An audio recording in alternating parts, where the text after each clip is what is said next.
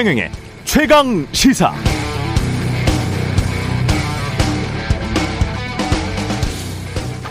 네, 2년에 걸친 코로나19의 위기가 거치고 나면 이제 우리를 둘러싼 경제 문제가 보다 뚜렷이 보일 텐데요. 경제 문제의 핵심은 역시 코로나 때문에 직격탄을 맞은 자영업의 문제입니다. 수출 대기업들은 오히려 장사를 잘했습니다. 대기업 협력업체들도 버틸만 하고요. 자영업이 문제입니다. 이미 코로나19 이전부터 인터넷 상거래가 팽창해서 소득도 감소 추세였고 워낙 과당 경쟁이었습니다.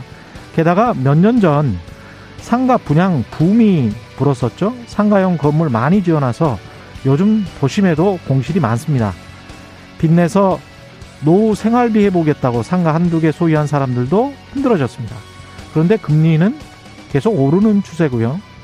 장사가 안 되니까 임대료는 내려줘야 되고 임대료를 내려주면 원칙적으로 상가의 매매가는 하락합니다.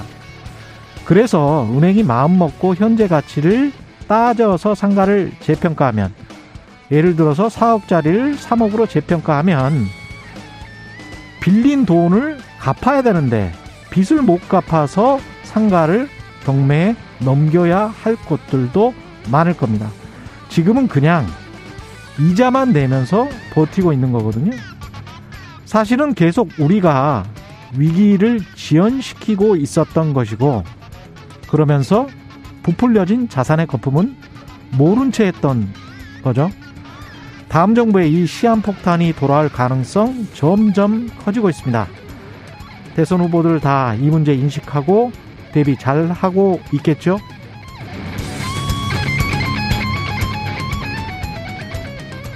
네, 안녕하십니까. 3월 3일 세상에 이익이 되는 방송 최경령의 최강시사 출발합니다. 저는 KBS 최경령 기자고요. 최경령의 최강시사 유튜브에 검색하시면 실시간 방송 보실 수 있습니다. 문자 참여는 짧은 문자 50원, 긴 문자 100원이들은 샵 9730 또는 유튜브에 의견 보내주시고요. 새로 버진 무료 콩 어플도 KBS 콩 어플 앱 많은 이용 부탁드리고요. 오늘은 더불어민주당 윤우덕 정책본부장 국민의힘 원희룡 정책본부장과 함께 20대 대선 특별기획 오로지 공약 마지막 시간입니다.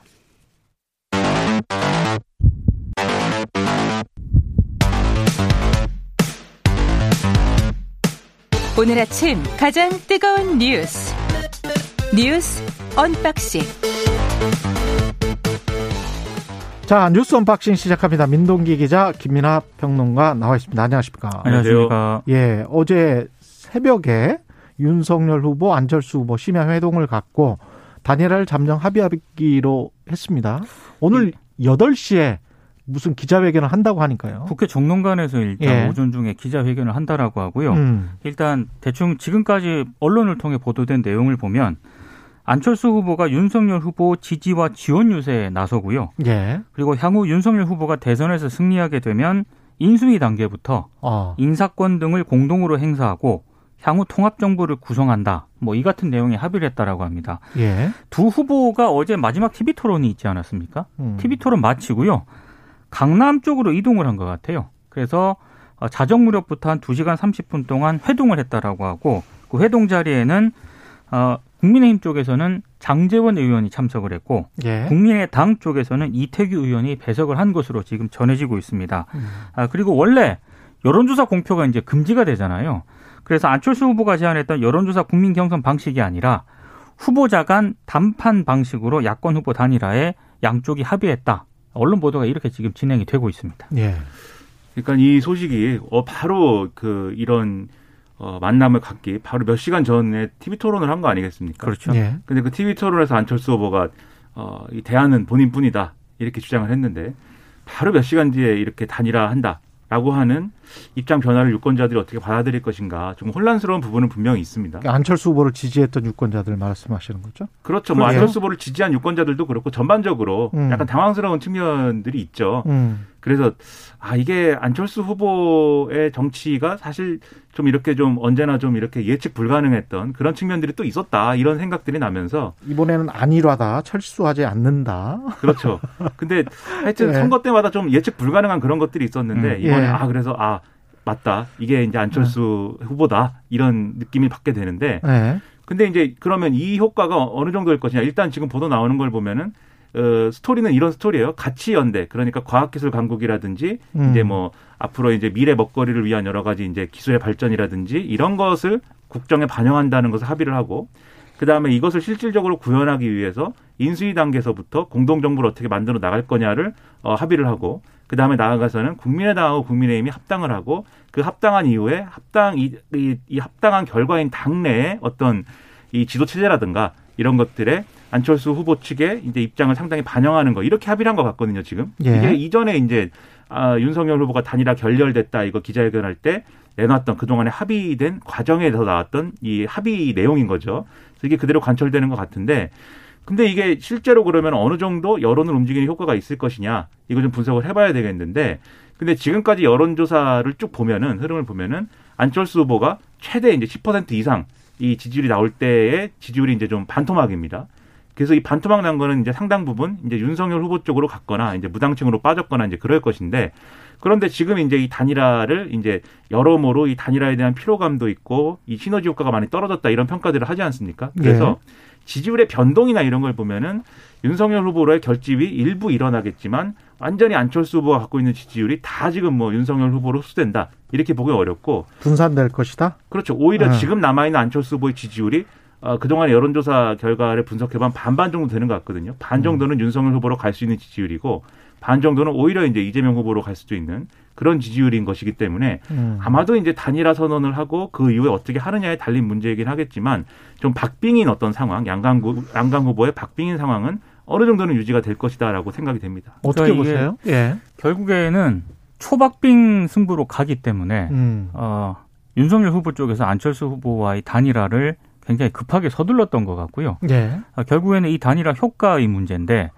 방금 김민하 평론가가 말씀을 하신 것처럼 이미 윤석열 후보 쪽으로 그 지지율이 그 안철수 후보를 지지했던 표층이 예. 윤석열 후보 쪽으로 가는 거는 다 같다고 생각을 하거든요. 그러니까 단일화 결렬 선언을 했을 선언을 때 했을 때부터 그리고 어. 실제로 안철수 후보에 대한 지지율이 빠지기도 했고요. 음. 그러면 이제 지금 지지율이 어디로 갈 것인가? 솔직히 이건 예측을 하기가 어렵습니다만 다만 한 가지 변수는 이번 대선이 초박빙 승부라는 거. 그래서 음. 어, 굉장히 이 안철수 후보를 지지했던 표, 표심이 어디로 향할지가 굉장히 관심인데 그건 쉽게 단정할 수 없다는 거. 하지만 마지막 변수는 지금 이재명 후보 쪽에서 예.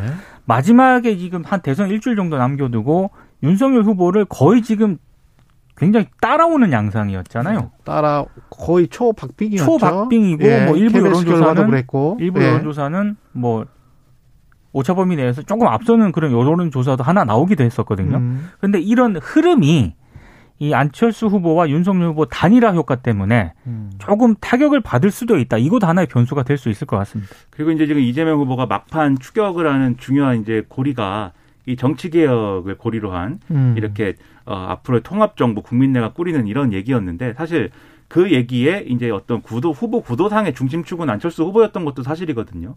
근데 이 부분이 이제 윤석열 후보 쪽으로 어쨌든 이 간다고 하면은 이재명 후보가 주장하는 정치개혁 방안이나 이런 것들이 다소 이제 이 빛을 잃을 가능성들이 있습니다. 그런데 거기 그게 이제 안철수 후보가 윤석열 후보가 단일화를 했으니까 더 이상 그럼 정치 개혁은 얘기하기 어렵겠군요. 이렇게 하면 오히려 이제 피해가 커지는 것이기 때문에 이재명 후보는 뭐 그렇든지 말든지 중단 없이 어쨌든 정치 개혁 주장을 밀고 나간다. 그리고 실제로 이재명 후보가 당선되면 어좀 여러 세력 간의 어떤 통합이나 이런 것들을 음. 어 통합 정부나 이런 것들을 여전히 시도한다. 이런 주장을 이제 계속 해야 될 것 같은데 근데 이게 계속 이 방금도 말씀하셨지만 이재명 후보 쪽에서 추격을 하는 그림이었기 때문에 이 안철수 후보로의 어떤 단일화, 이 윤석열 후보 안철수 후보의 단일화 효과 이런 게 추격세를 꺾는 어떤 그런 요인이 될 수도 있어요. 그래서 이것에 어떻게 현명하게 대응하느냐가 이재명 후보로서는 과제겠죠.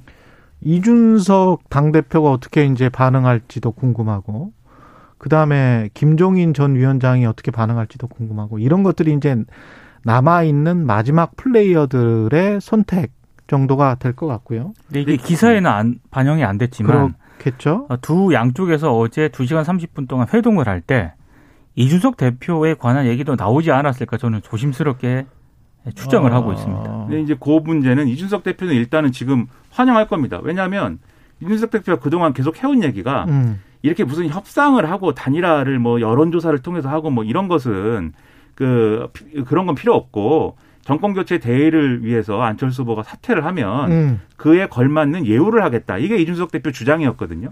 근데 정확하게 지금 상황은 거기에 맞는 상황입니다. 안철수 후보가 사퇴를 하고 그렇네요. 거기에 대한 예우를 받는 거잖아요, 결과적으로. 개인적 감정은 차치하고. 그렇죠. 예. 이건 정치는 당 대표가 개인적 감정으로 하는 것은 아니기 때문에 예. 일단은 이제 환영 입장을 내야 될 거예요. 그 환영할 겁니다. 환영 실제로. 입장은 분명히 낼 겁니다. 그렇죠. 그렇습니다. 예, 근데 그 안에서 이제 또 어떤 일이 벌어지는지 왜냐하면 지금 장재훈 의원이 여기에서 확실하게 윤핵관으로서 개입을 해서 네. 성사를 시켰고 그리고 안철수 장재원 안철수가 사실은 이준석과 이 과정에서 최근 몇 개월 간에 가장 불협화음을 낸 갈등 당사자들이죠. 갈등의 당사자들이거든요. 그래서 그 다음에 어떤 상황이 전개될지는 잘 모르겠습니다. 근데 최근에 예. 이준석 대표가 또 장재원 의원이 그 협상을 한 거에 대해서는 음, 문제가 없다고 또 그랬어요. 음, 그런 점을 이제 고려를 해보면 선거 전에 뭐 분위기를 망치거나 이준석 음. 대표가 그러지는 않을 것 같고 다만 이제 그런 생각을 할 겁니다. 어쨌든 안철수 후보하고의 이 국민의당과 합당을 하면 이 만약에 윤석열 후보가 뭐 집권을 할지 어떨지 모르겠습니다만 이 만약에 집권을 한다고 하면 음. 그 이후부터는 이 안철수 후보하고 이준석 대표 경쟁 관계 되는 거거든요. 예. 당권을 둘러싼 것이든 아니면 정말 어떤 5년 후에 대권을 둘러싼 것이든 예. 어쨌든 그 국면에서는 경쟁 관계가 되는 것이기 때문에 그것까지 고려한 나름의 음. 정치인으로서의 생각은 분명히 하겠죠. 예. 어떻게 될지 김경주 님도 거대 양당의 단일화 누구의 단일화가 성공할까 궁금하네요. 이제 김동연 후보와 이재명 후보의 단일화 말씀을 하시는 것 같고요. 그래서 거대 양당이라고 표현을 하신 것 같고 좀 근데, 음, 예, 말씀하십시오. 정치 개혁이라는 게 예. 이런 단일화 안 해도 되는 제도를 만들자라는 게 정치 개혁이기 때문에 그렇죠. 네 그래서 그런 것에 비춰보면은 사실 네. 이게 좀 안타까운 측면이 분명히 있습니다. 안철수 후보라고 뭐 어. 어, 완주를 해야겠다는 마음이 아예 없었겠습니까? 음. 하고 싶었겠죠. 안철수 후보는 왜 계속 완주하겠다라고 했다가 이런 선택을 한 것인지는 뭔가 본인이 다른 뭔가 예, 뭔가. 다른 사정이 있는 것 같은데 네. 이야기를 좀 들어봐야 될 것 같고. 이렇게 할 거면은 예. 사실 이전에 윤석열 후보가 그 단일화가 사실상 무산됐다는 기자회견을 하기 하는, 전에 그렇죠 하는 시점에 합의가 됐어야죠. 그러니까 안철수 후보가 항상 예. 좀 이렇게 여의도의 우리 평론가라든지 뭐 이런 사람들이 일반적으로 보는 그 문법들과 시각이 있지 않습니까? 예. 그것과는 조금 벗어나요. 판단이 판단이 달라요 항상. 예. 그래서 막 이렇게 혼란스러워지는데 뭐 아무튼 본인의 생각이 있었겠죠. 음. 그리고 이제 어 나름대로 완주를 하고 싶었지만 음. 예를 들면 임명진 목사라든지 좀 주변에서 받쳐줘야 될 주변의 사람들까지도 어쨌든 이건 어제 아니다라고 최강, 최강 시사에서 그 이야기 했죠. 네, 그렇죠. 목사가. 이건 예. 아니다라고 막 하는 상황에서 예. 거기다가 이제 뭐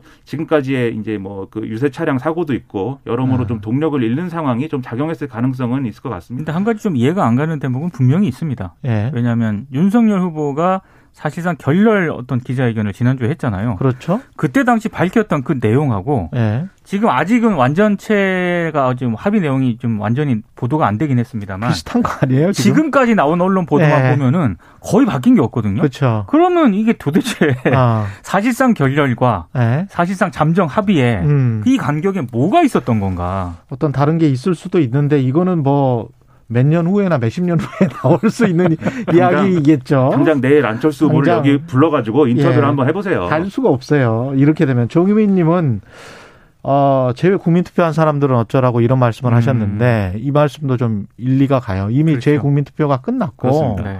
200개국 가까운 이런 여러 곳에서 사시는 제외 동포들은 아주 멀리 가가지고 투표를 했을 거란 말이죠. 그렇죠. 그 중에서 이제 안철수 후보를 찍은 분들도 있을 텐데, 분명히 있죠. 예. 그렇습니다. 어떻게 이제 판단을 하실지는 국민들의 판단이고요. 마지막 TV 토론 이야기를 어, 해보겠습니다. 어제 TV 토론은 너무 음. 방대한 얘기를 했는데요. 일단 이재명 후보하고 윤석열 후보 사이에는 대장동 의혹과 관련해서 굉장히 좀 설전이 오갔습니다. 윤석열 후보가 이재명 후보의 대장동 의혹을 거론을 하면서 이런 후보가 아이 키우고 싶은 나라, 나라의 미래를 얘기한다는 건 국민을 좀 우습게 보는 처사 아니냐라고 얘기를 했거든요. 음. 그러자 이재명 후보가 몇 번째 울고 먹는지 모르겠는데 아예 대선 후 특검을 통해 시시비비를 좀 가리자 이렇게 제안을 했습니다. 그러니까 제안을 했는데 대장동? 예, 대장동 특검을 하자 이재명 후보가 이렇게 제안을 했는데 아, 특히 문제가 드러날 경우에 대통령이 되더라도 책임을 지자 동의하느냐 음. 이렇게 물었는데 이 발언을 듣고 윤석열 후보가 이거 보세요라고 목소리를 높였고요. 예. 그 뒤에 이재명 후보는 계속 동의합니까 라며 세 번 정도를 계속 똑같이 얘기를 했거든요. 한 네 번. 예. 그렇습니다. 그래서 여기에 대해서 이제 뭐 음. 윤석열 후보가 가타부타 뭐, 뭐라고 얘기는 분명히 안 했습니다. 음. 아, 그런데 굉장히 이 과정에서 약간 격한 발언들이 좀 오갔고요. 아, 그리고 어, 어제 또 이 성인지 감수성 뭐 예산이라든가 음. 페미니즘과 관련해서도 굉장히 좀 윤석열 후보가 약간 코너에 몰리는 듯한 그런 상황이었거든요. 예. 그러니까 이재명 후보가 윤석열 후보가 성인지 예산 30조 원 가운데 일부만 떼면은 북한 핵 위협을 막을 수 있는 무기를 살 수 있다 이런 취지로 발언을 했잖아요. 예. 성인지 예산이 뭔지 성인지 예산에서 어떤 것을 삭감해서 국방계에 쓸 수 있는지 좀 말씀을 해달라 이렇게 음. 얘기를 했는데 윤석열 후보가 이렇게 답을 합니다. 성인지 예산은 부처에 흩어져 있는 예산 가운데 여성에게 도움이 된다는 차원으로 만든 예산이다. 이렇게 음. 얘기를 하거든요. 여기에 대해서 또 뭐 심상정 후보가 또 반박을 하고 이런 음. 상황이 좀 벌어지기도 했습니다. 그러니까 이제 대장동 얘기는 뭐 어제는 그래도 토론이 이런 지금 말씀하신 이제 어, 복지 제도라든가 음. 그리고 이제 아, 이 어제 사회 분야 토론이었으니까요. 그렇죠. 예. 출산율 제고라든가 인구 문제라든가. 네, 예. 이런 것들에 대해서 정책적으로 서로 검증하는 국면이 잘 이제 그런 토론이 되고 있다라고 생각했는데 한참 그렇게 됐었어요. 네, 예. 마지막 마지막에. 마지막에 마지막에 그런 거죠. 네, 윤석열 예. 후보 주도권 토론에서 역시 또 지금까지 이제 전략이 그대로 또 나왔습니다. 그래서 예. 주도권 토론에서 정책 얘기를 하기보다는 음. 이재명 후보를 왜 대통령으로 뽑으면 안 되는지를 음. 다시 한번 설명하는 그런 이제 어, 전략이었는데 그러니까 이재명 후보도 예상을 했겠죠. 이게 이게 나올 것이다 분명 또. 음. 그래서 나름대로 회심의 이제 카드를 준비한 것 같아요. 그래가지고 네. 특검을 하고 그리고 뭐 어쩌고 저쩌고 뭐 지금까지 논쟁들이 있었으니까 대통령이 되면 뭐 책임지자. 음. 근데 이게 갑자기 또 이렇게 내놓은 카드였기 때문에 윤석열 후보가 이제 순발력 있게 대처를 못한 것 같아요. 그렇죠. 결론적으로. 왜냐하면 그런 아니 얘기할 근데 때 이거는 특검 이야기는 계속 민주당이 해왔던 거 아니에요? 최근에도? 민주당만 한 게 아니고 예. 윤석열 후보도 했죠. 했죠. 예. 네, 그러니까 국민의힘도 해서 예. 그 얘기가 나오면 갑자기 나온 이야기는 아니지.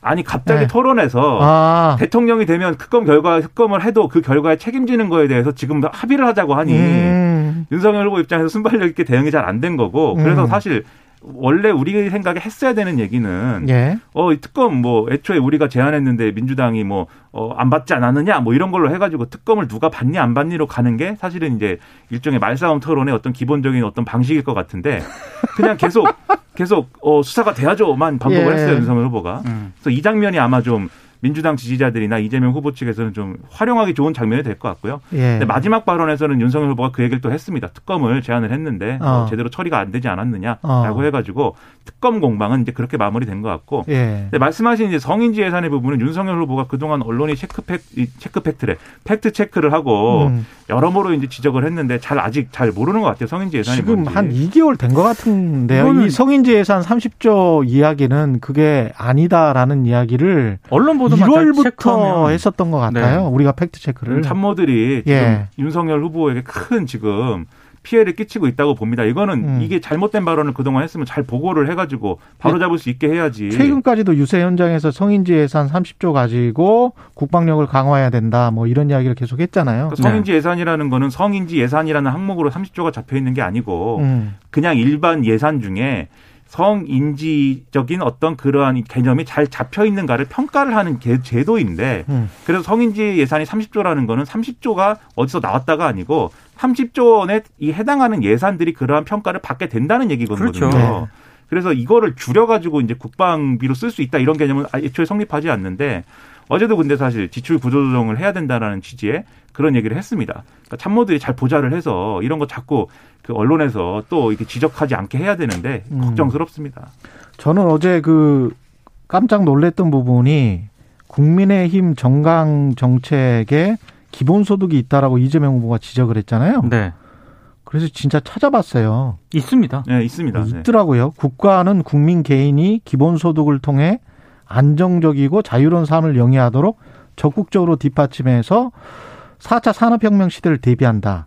이게 뒤에 4차 산업혁명이 나오는 거 보니까 그 기본소득이 맞아요. 맞습니다. 예. 예, 국민 개인이 기본소득을 통해 안정적이고 자유로운 삶을 영위하도록 국가가 적극적으로 뒷받침한다는 것이기 때문에 어 있더라고요. 그리고 이거 정강정책 국민의힘 2020년에 만든 건데 제가 오늘 오기 전에 쭉 한번 살펴봤거든요.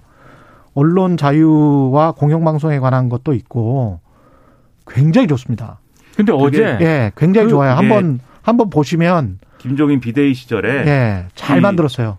이 당명을 미래통합당에서 국민의힘으로 바꾸면서 예. 이당 색깔도 약간 바꾸고 예. 이 정강정책 다 강령 다 바꾼 거거든요. 그때 예. 이제 강령 뭐 이 초안 잡는 위원회 위원장이 김병민 대변인입니다 지금. 아, 그렇군요. 네. 그래가지고 그 이제 중도적으로 확 바꾸자라고 해서 이제 바꾼 내용이었는데 근데 그 이후에 이제 국민의힘의 어떤 정치나 정책이나 이런 것들이 사실 그 정강 정책이나 이 강령을 지금 못 따라가는 부분들이 있어요.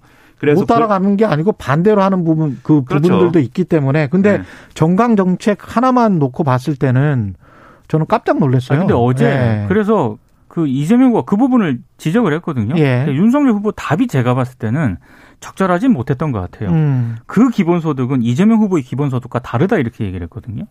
그러니까 물론 다를 수 있죠. 근데 기본 취지는 기본 취지는 똑같아요. 기본소득을 도입하겠다는 그런 취지는 그 정강 정책에도 똑같 그 같다고 저는 생각을 왜냐하면 하거든요. 4차 산업혁명 시대를 대비한 이게 기본소득이잖아요. 네. 예. 그 그거에 대해서는 김종인 전 위원장도 사실 윤석열 후보 그 선거를 도울 때는 이재명 기본소득하고 그건 또 다르다라고 주장을 했습니다. 그래서 음. 이게 사실 그 기본소득이라는 게 정치 현 현실 정치에서 굉장히 쟁점이 되고 할 때 유행처럼 이제 지나가 버리는 상황처럼 돼가지고 이제 지금 예. 그런 논란인 건데 근데 이게 그런 건 있어요.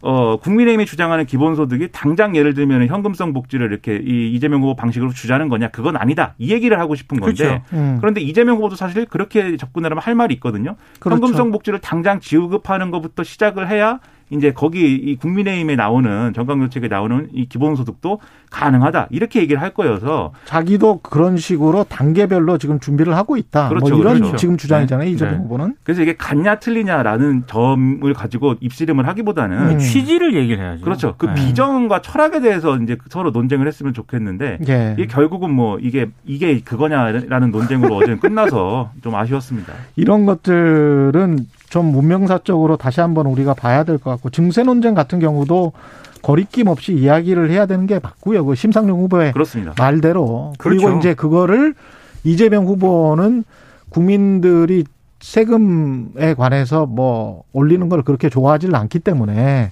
그게 이제 표 떨어질까봐 계속 피해가면서 그걸 약간씩 말을 바꾼 것 토지 배당금이랄지 네. 그것도 이제 사실이죠. 그렇죠. 예, 그래서 그런 부분들 근데 이제 저는 원칙적으로는 세금 논쟁이랄지 복지 논쟁이랄지 이런 거는 사실은 유승민 후보도 중부담 중복지 이야기를 할 때 세금 이야기를 하지 않으면 안 된다라고 이미 박근혜 대통령과 경선할 때 주장을 했던 내용 아닙니까? 네. 그렇습니다. 그러면 한 10년, 20년 된 논란들인데 이런 것들은 좀 터놓고 이야기를 하는 게 국가의 미래를 위해서는 좋다. 그러니까 증세, 연금도 마찬가지고요. 증세- 세금도 마찬가지고. 그렇습니다. 심상정 후보가 어제 증세 예. 없는 복지는 허구라고 했는데 예. 그 말이 맞냐 틀리냐를 떠나가지고요. 음. 어찌 됐든 복지 정책과 관련된 공약을 하는데 재원 마련이라든가 이런 부분에 대해서 얘기를 안 한다라고 하는 거는 이것이 조금 어이가 없는 거죠. 이게 양강 후보들이 좀 무책임한 게 예. 윤석열 후보한테 심상정 후보가 그랬어요.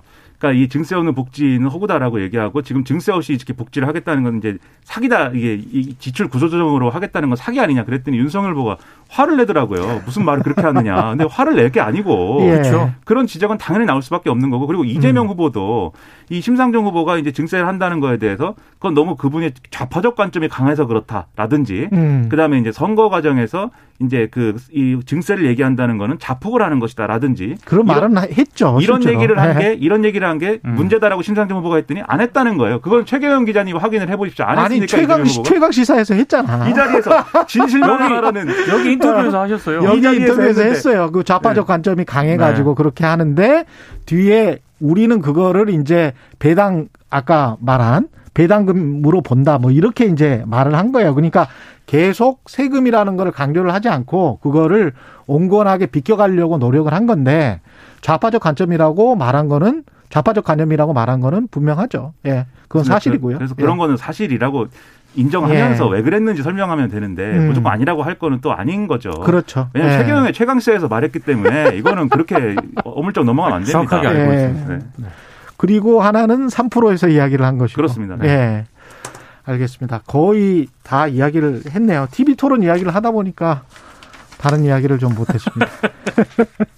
예, 뉴스 unboxing 민동기 기자 김민아 평론가였습니다. 고맙습니다. 고맙습니다. KBS 일라디오 최경영의 최강시사 듣고 계신 지금 시각 7시 45분입니다.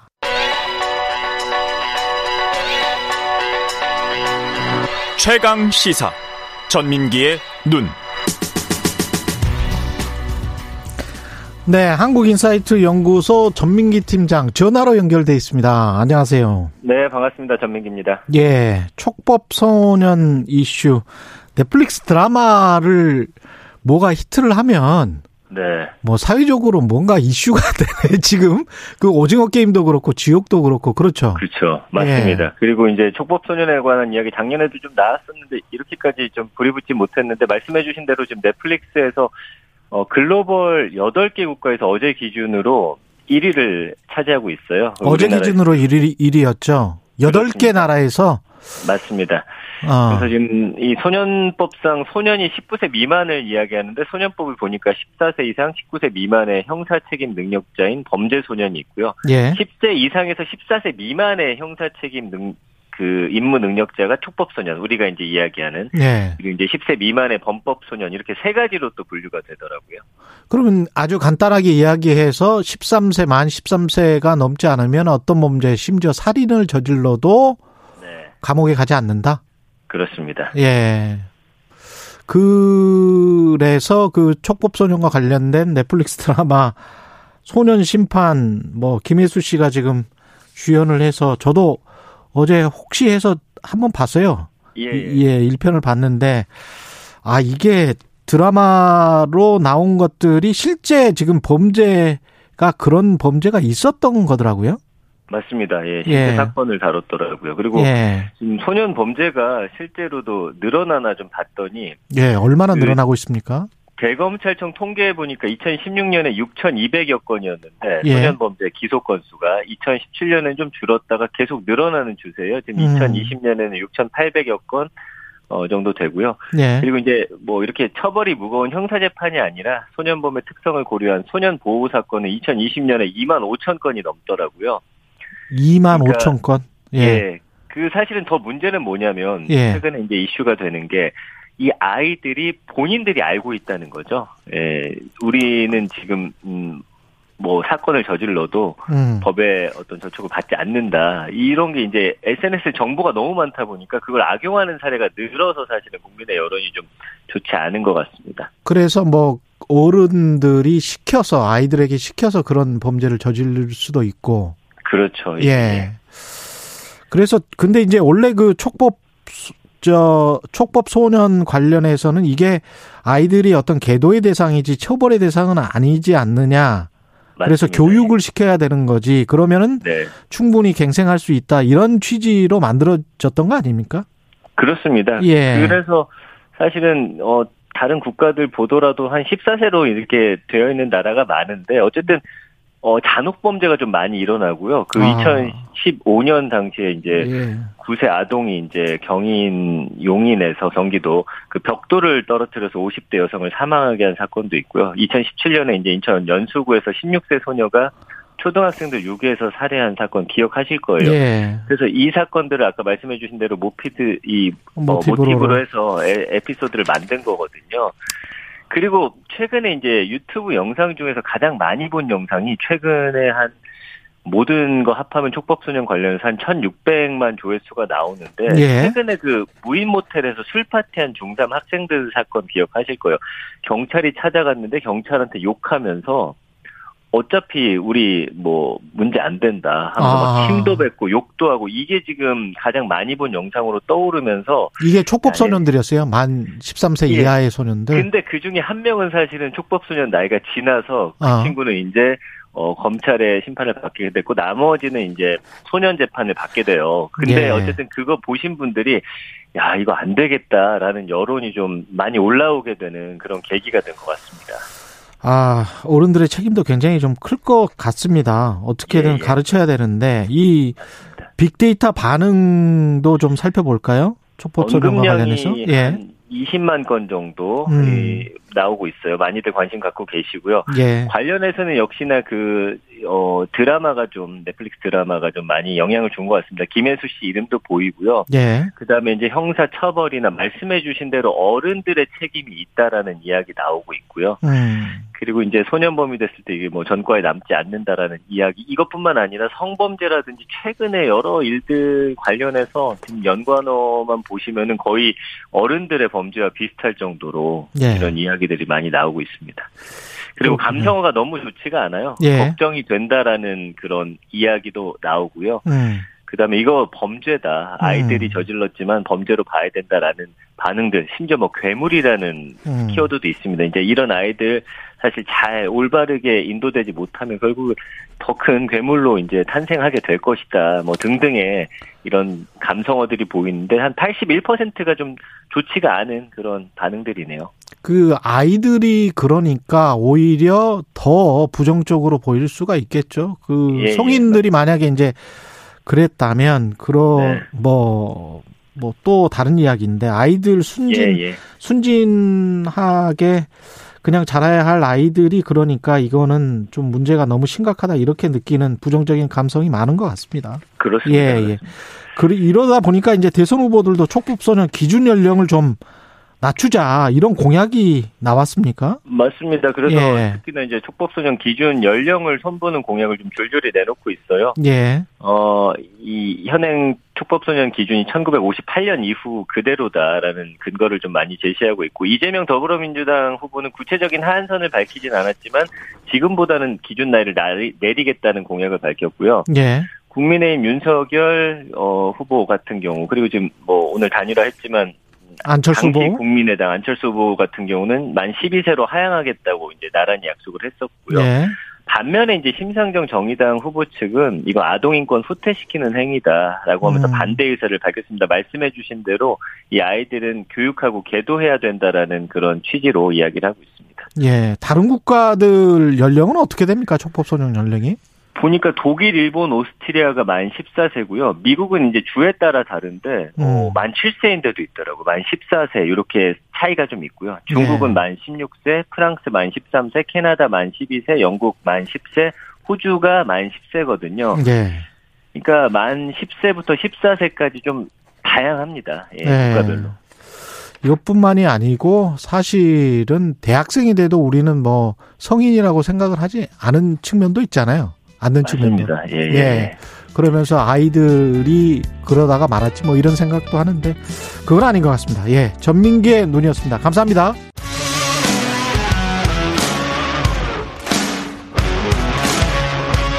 오늘 하루 이슈의 중심 최경영의 최강 시사.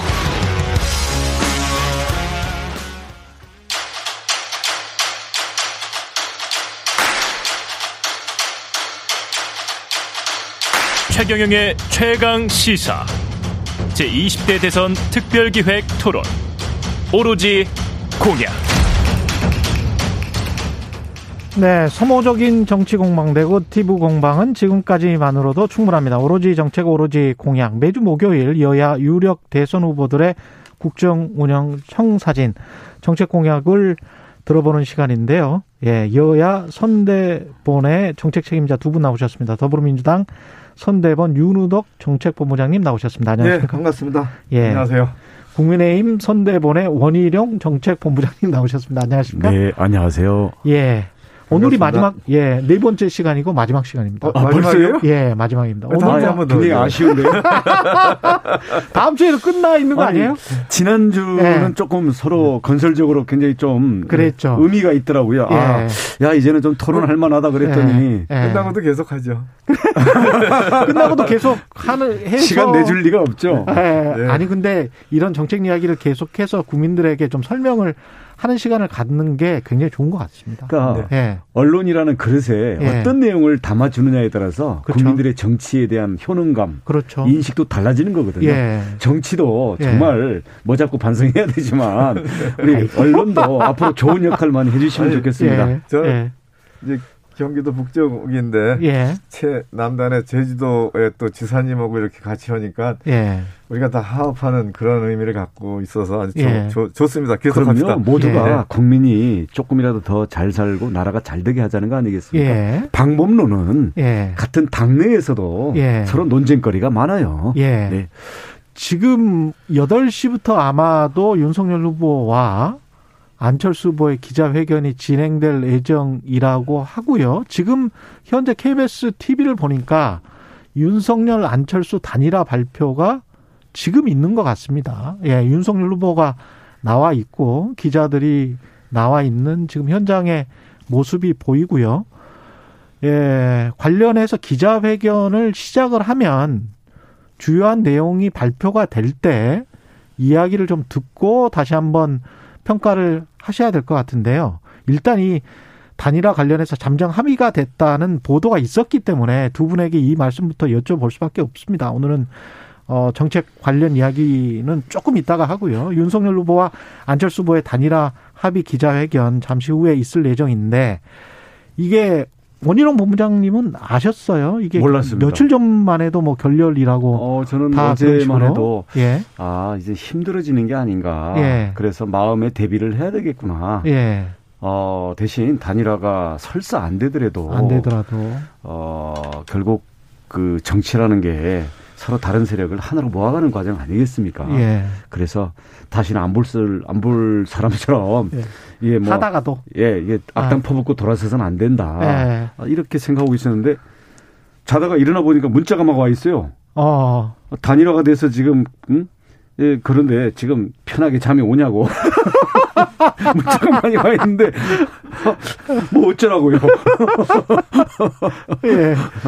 일단 뭐 야당 입장에서는 그 선거 득표면에서는 굉장히 반길 내용인 거는 맞죠. 어, 단일화를? 바라본 게 음. 득표 효과도 있지만요. 음.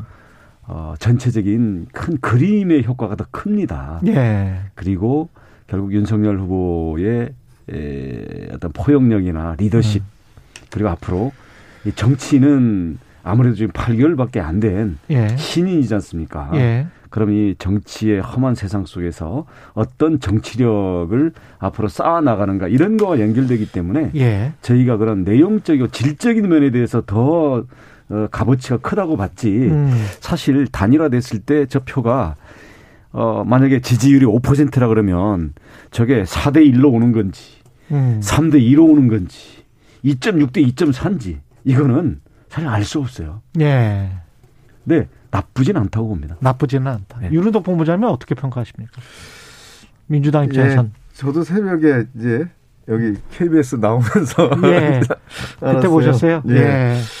근데 결국은 이제 정치를 정치인들이 하죠. 근데 더 큰 정치는 국민들이 하시는 거죠. 음. 그래서 국민들의 집단 지성이 판단하시라고 그렇게 생각을 합니다. 예. 저희는 국민만 믿고 예. 그 또 끝까지 갑니다. 국민을 아. 믿습니다. 알겠습니다. 예, 정책 이야기 어제 TV 토론에서 복지 이야기 나왔고 재정 이야기 당연히 나올 수밖에 없고요.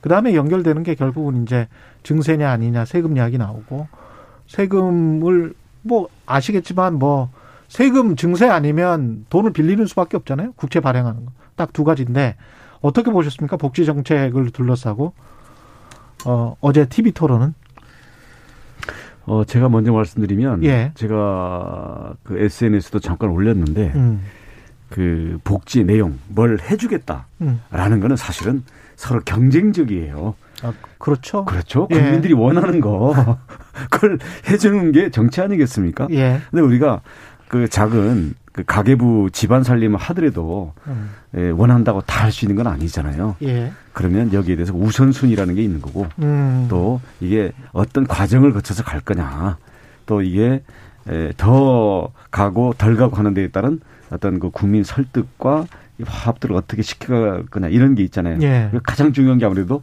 재원 문제겠죠. 그렇죠. 그런데 결국 어제 토론에서는 어, 이재명 후보가 좀 정직하지 못했다고 생각을 해요. 어떤 면에서? 예. 증세 계획 없습니다. 어.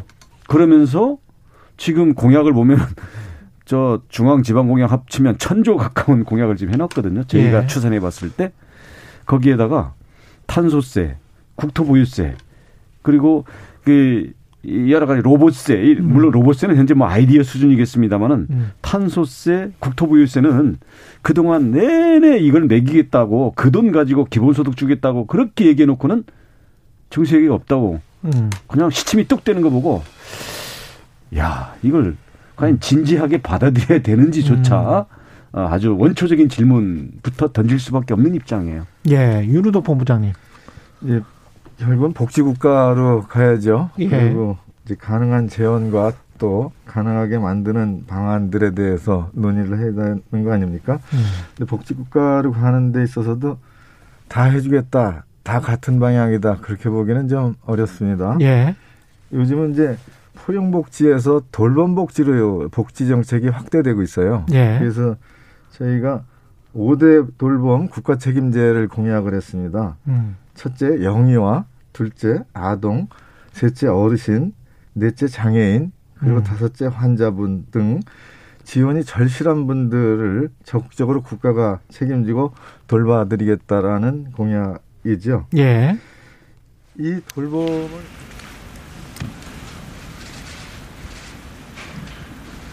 사랑하는 국민 여러분, 저희 안철수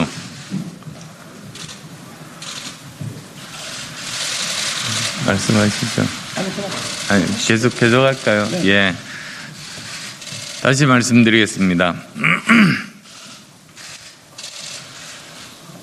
사랑하는 국민 여러분, 저희 안철수, 윤석열 두 사람은 오늘 더 좋은 대한민국을 만드는 시작으로서의 정권 교체, 즉, 더 좋은 정권 교체를 위해 뜻을 모으기로 했습니다. 오늘부터 정권 교체를 향한 국민의 여망을 담아 국민 통합과 대한민국의 미래로 가는 대장정을 시작합니다. 오늘 단일화 선언으로 완벽한 정권 교체가 실현될 것임을 추호도 믿어 의심치 않습니다. 반드시 정권 교체를 이루어 오직 국민의 뜻에 따라 대한민국의 변혁과 혁신을 위한 대전환의 시대를 준비해 나가겠습니다. 저희 두 사람은 원팀입니다. 서로의 부족한 부분들은 메워주면서 반드시 정권 교체를 이루고 상호 보완적으로 유능하고 준비된 행정부를 통해 반드시 성공한 정권을 만들어내겠습니다.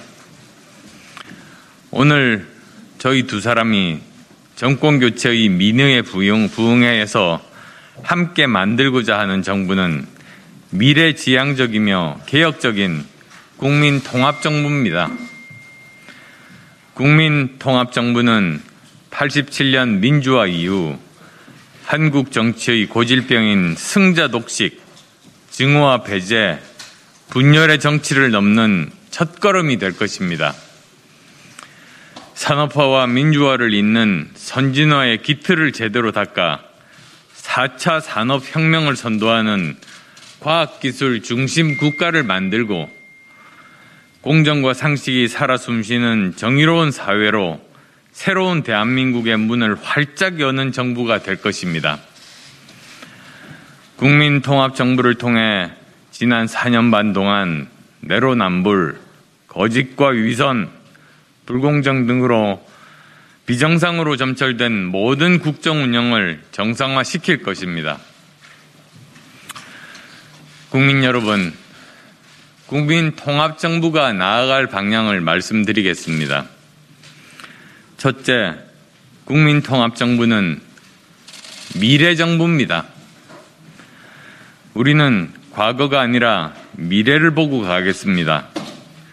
적폐청산 등 퇴행적 국정 운영이 아니라 미래를 대비하는 국정 과제들을 만들고 실행에 옮기는 것이 더 중요합니다.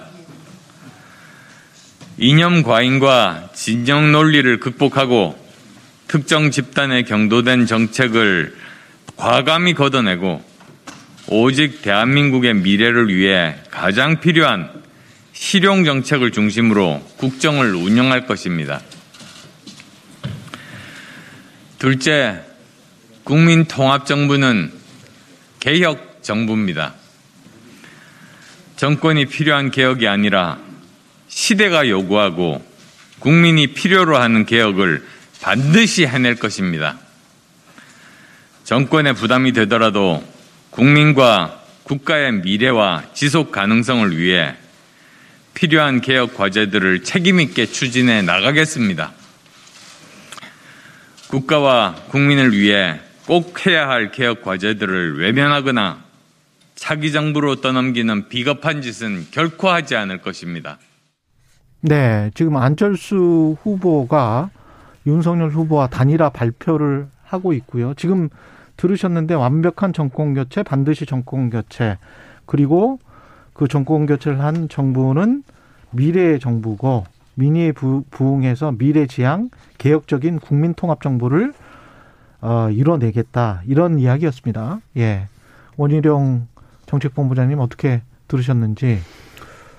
예, 지금 어, 미래지향적이고 개혁적인 음. 통합 민주 통합 정부를 말씀하셨잖아요. 예, 미래 국민 국민 통합 정부. 예, 예. 미래 개혁 개혁 예. 통합 예. 이렇게 지금 핵심적인 방향을 제시를 했는데요.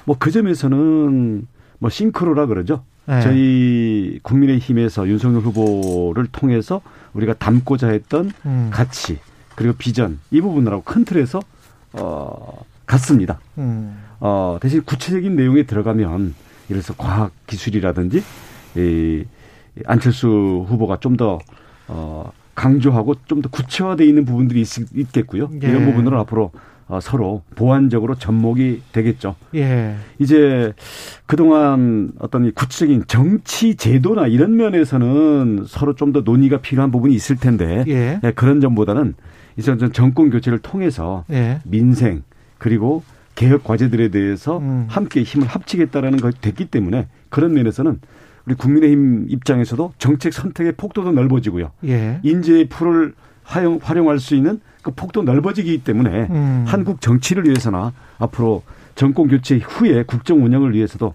큰 도움이 된다고 생각합니다. 예. 윤우덕 본부장님께는 이 질문을 드려야 되겠네요. 이 안철수 후보가 이런 이야기를 했거든요. 지난 5년 비정상적 국정 운영 있었고 이거를 정상화 하겠다 미래 정부가 이런 이야기를 했습니다. 지난 5년의 문재인 정부는 비정상적 국정 운영이었다. 다 받아들일 수는 없죠. 일부 예. 일부 그런 지적에 대해서 또 계속 반성하고 또 개선을 하려는 노력을 했다라는 말씀을 드리고요. 예. 일단 그 단일화 선언에 대해서 뭐 제가 평가할 수 있는 부분은 좀 넘어서는 것 같아요. 음. 서두에 말씀드렸듯이 정치는 정치인이 하지만 결국은 이제 국민들이 판단하시는 거고 예. 국민이 집단 지성으로 그 지도자를 선택하리라고 그렇게 믿습니다. 음. 그래서 국민의 집단 지성을 믿고 국민 여러분들의 판단과 믿음과 선택을 그 받는 선택을 받는 그 순간까지 최선을 다한다 그런 분명한 말씀을 드립니다. 어. 이제 그 지금 안철수 후보가 이런 이야기도 했네요. 대통령 혼자 국정 운영하는 정부는 아닐 것이다. 믿을 수 있을까요? 어떻게 보십니까? 원희룡 전체본부장님. 예. 어, 실제로 국정은 예. 대통령 혼자 하기에는 너무나 음. 넓고 일이 많습니다. 음. 근데 구체적으로 거기에서 어떤 그 정치적인 이 서로 간의 역할 분담들을 하느냐. 음. 왜냐하면 대통령이라는 것은 권력의 어떻게 중심 아니겠습니까? 예. 그럼 권력에 대한 어떤 편성과 서로 간의 역할 분담 그리고 견제 관계 이걸 어떻게 가질 거냐인데 예. 이런 점에 대해서는 예. 오늘 단일화가 이루어졌기 때문에 그런 그 점에서는 예. 서로가 뜻을 잘 맞춰서 질서를 잘 만들어내야 되겠죠. 예. 지금 윤석열 후보가 이야기를 잠깐 했었는데 예 다시 또 안철수 후보가 이야기를 하네요. 대부분의 기자회견 상황은 지금 안철수 후보가 주로 이야기를 하는 상황인 것 같습니다. 그러니까 그 주요 요지는 안철수 후보는 윤석열 후보를 지지하고 윤석열 후보는 국민통합정부를 만들겠다. 이게 이제 주요 내용이 되겠습니다. 민주당 입장에서는 선거 막판에 굉장히 좀 곤혹스러운 상황입니다. 뭐 일부 예측도 안 할 수는 없었죠. 뭐 예. 뭐 솔직히 말씀드리면은 예. 그 어떤 플랜이 이제 준비가 돼 있으셨나요? 관련해서 이렇게 이제 선거 막판에 단일화가 됐을 경우에 우리는 뭐 준비를 하고 있다 그런 이야기를 민주당 의원들이 좀 했었었거든요. 그늘 늘 여러 가능성에 대해서 예. 생각을 하고 또 그 마음의 자세를 가지고 있죠. 그거는. 음.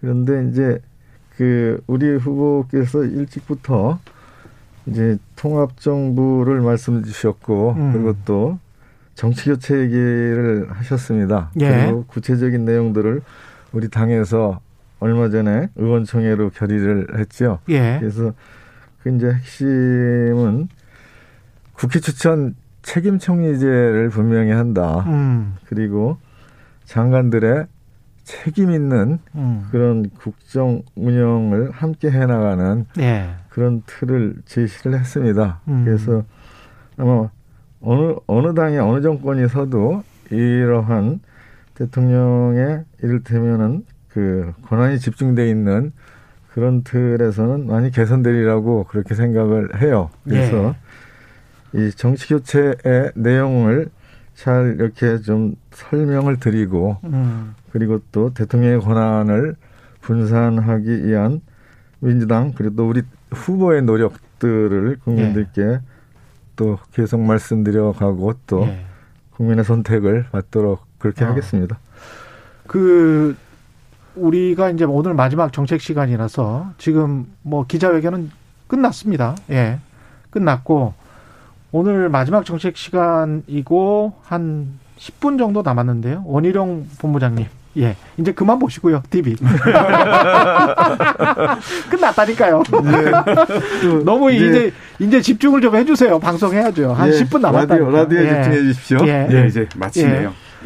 끝났어요. 예. 그 네. 금리 인상 이야기를 할 수밖에 없어요. 왜냐면은 지금 현재 세계 경제 기조가 돈을 막 풀다가 금리도 인상하고 돈을 이제 조금씩 그 테이퍼링을 하는 그런 수순으로 무조건 가고 있기 때문에 그 상황에서 이미 타격을 입은 자영업들은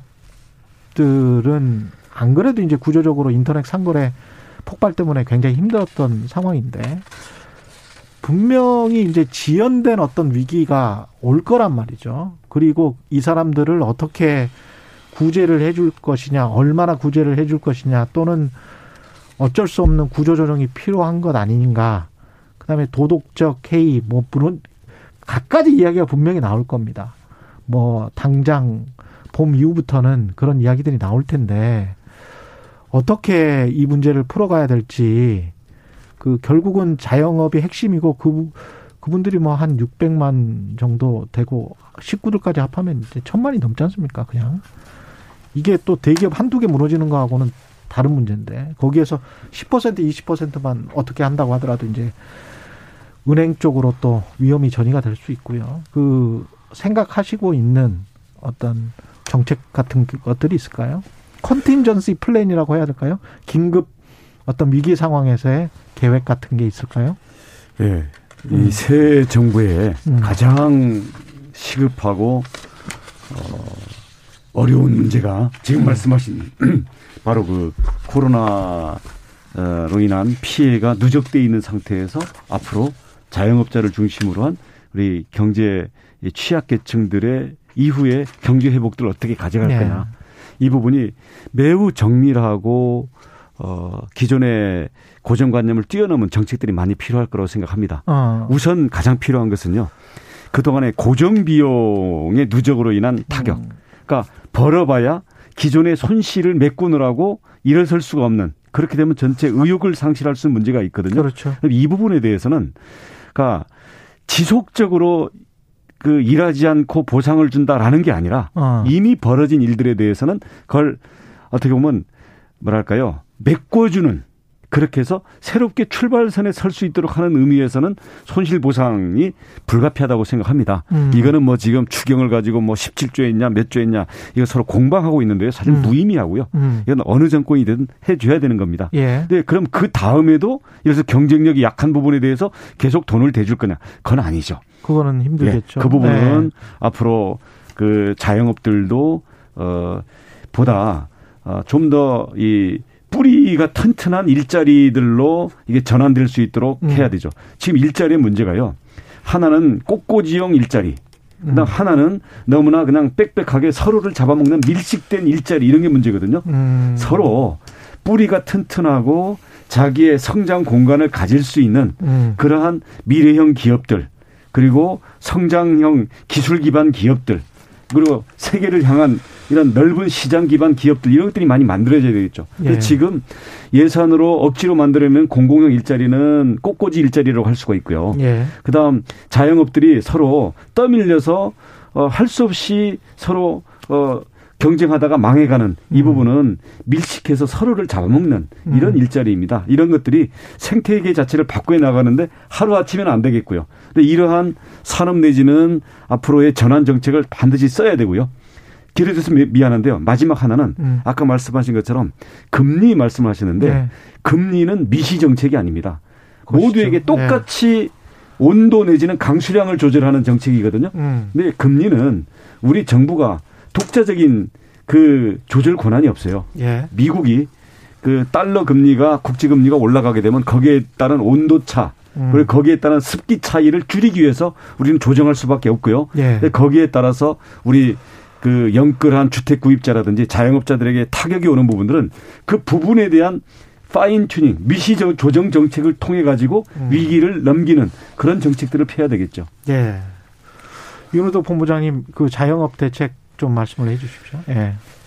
어, 어렵죠. 지금 이제 오미크론이 확산되면서 음. 우리가 기대했던 만큼 위기 극복을 못 해내고 있습니다. 그 예. 부분은 정말 그, 그 죄송하다는 말씀을 드리고요.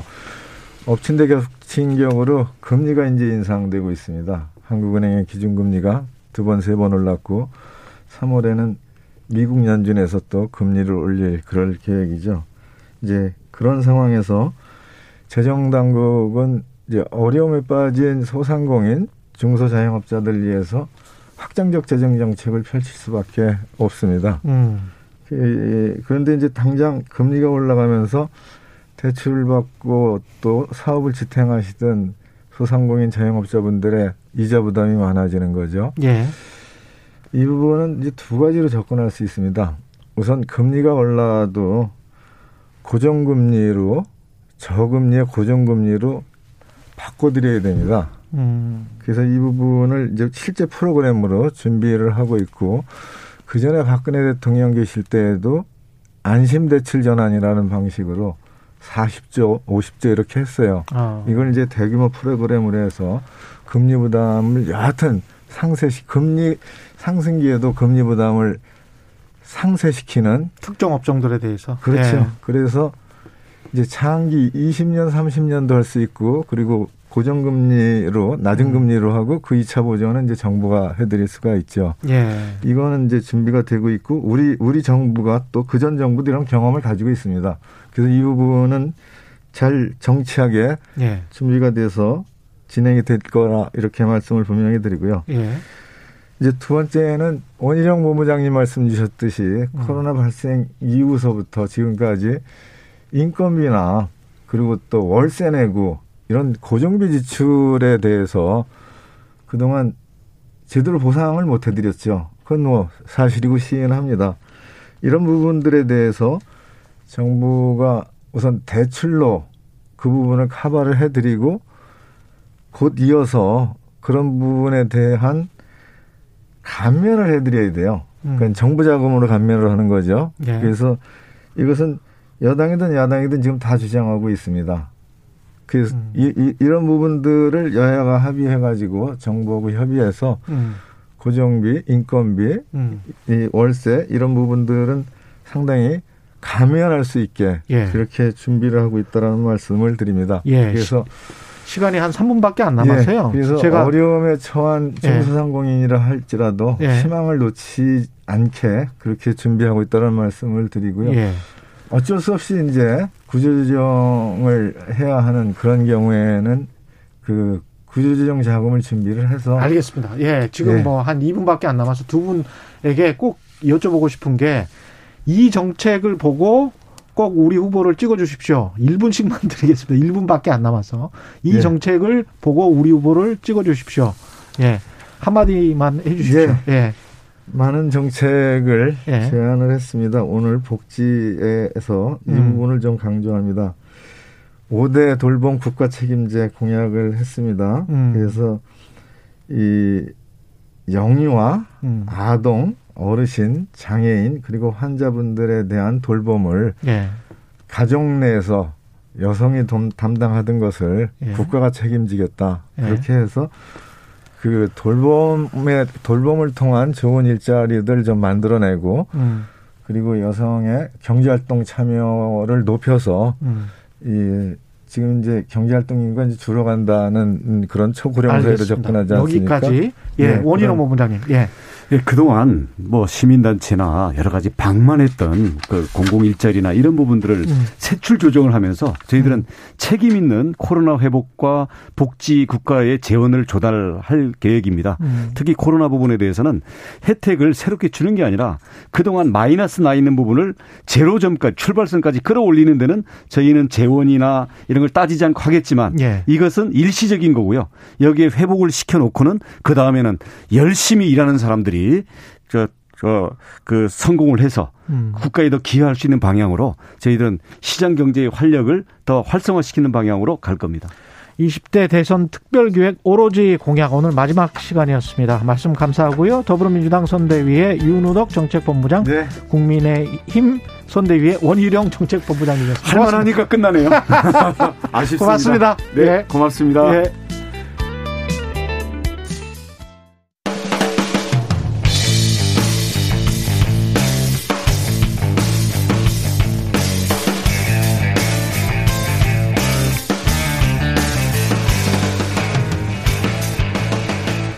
최경영의 최강 시사.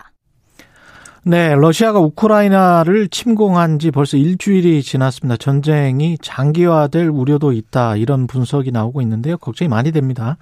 관련해서 정의당 김종대 전 의원님 연결돼 있습니다. 안녕하세요. 네, 안녕하세요. 예, 오늘은 뭐 군사 전문가로서 네. 예, 전화 연결드렸습니다. 지금 러시아군이 우크라이나 제2도시 하르키우 대규모 공습 강행하고 도시에 진입했다. 이 상황 어떻게 보시고 계시나요? 예, 말씀하신 대로 제2도시뿐만이 아니라 음. 그 수도라고 할 수 있는 키이우. 예. 이제 거기도 그 거의 포위 작전으로 지금 들어가고 있기 때문에 그렇죠. 예, 제가 보기에는 이제 두 가지 단계로 예상이 되는데 예. 어, 우선은 수도에 대해서는 봉쇄 작전을 먼저 하고 아. 그다음에 시가전에 진입하지 않을까. 그러니까 지금 그 러시아군으로선 최대 난제가 음. 이렇게 도시 외곽에 주둔하는 것보다는 시가지 전투가 가장 그 난제 중에 난제거든요. 아. 그리고 아주 지루하고 또 사상자가 많이 나오고 예. 또 장기간에 걸쳐서 이루어지는 음. 이 시가지 전투를 과연 감행할 것이냐. 예. 이 부분에 대해서는 러시아도 단단한 각오가 없으면은 쉽사리 할 수 없는 일입니다. 그런 예. 점에서 어, 지금은 일단은 앞으로 다가올 대규모 전투에 대한 어떤 조정기 내지는 준비기에 해당된다고 말씀드릴 수 있겠습니다.